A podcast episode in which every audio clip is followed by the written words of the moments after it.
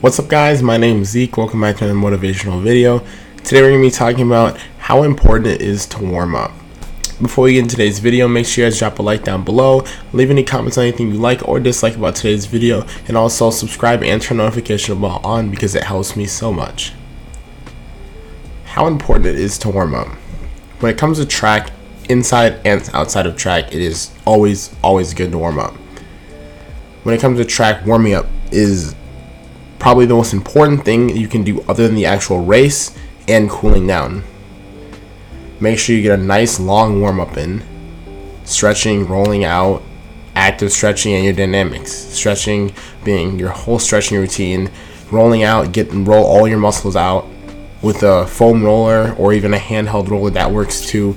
Active stretching being like knee tucks, Frankenstein's, um, quad stretch, like those ones where you're like walking or you're walking back and forth doing ones. And then also your dynamics.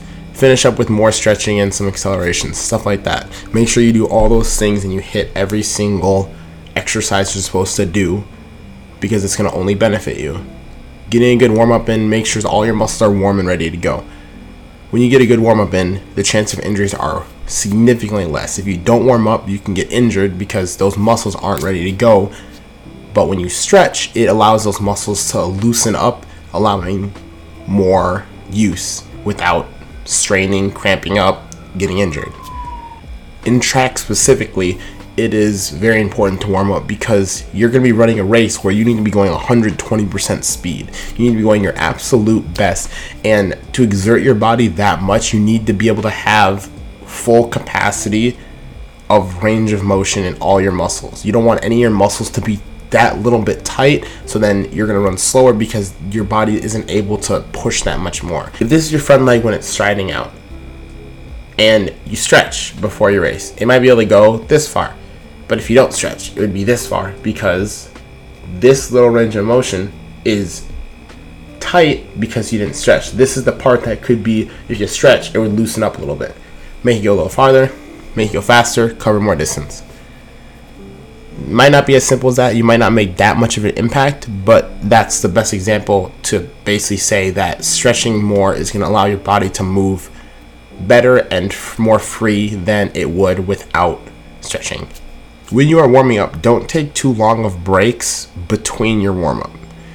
If you take too long of breaks in between each warm up. When you take too long, it allows your body to decompress what you just did. When you stretch your hamstrings, if you wait 20 minutes before you do anything with that, your hamstrings are going to then go back to what they're originally status at. Um, they might be a little more tight, and then you're just gonna you're just kind of back at square one. Make sure when you stretch, make sure you're doing it close enough to the time when you're to compete. So then, when you do compete, you can perform as if those hamstrings were just stretched, which they should have been make sure when there is events where you have to end up sitting around a lot more than you think make sure you're doing that active stretching as much as you can. Make sure you're doing that rolling out. Make sure you're doing dynamics. Make sure you're doing all those things to keep those muscles stretched out on all your muscles. If you let some of the other muscles fall short again again you're just back at square one again and you need to keep those muscles back up because you need to be able to run at optimal speed. You need to be able to run at your tip top pinnacle shape. It's so important track is literally about perfection.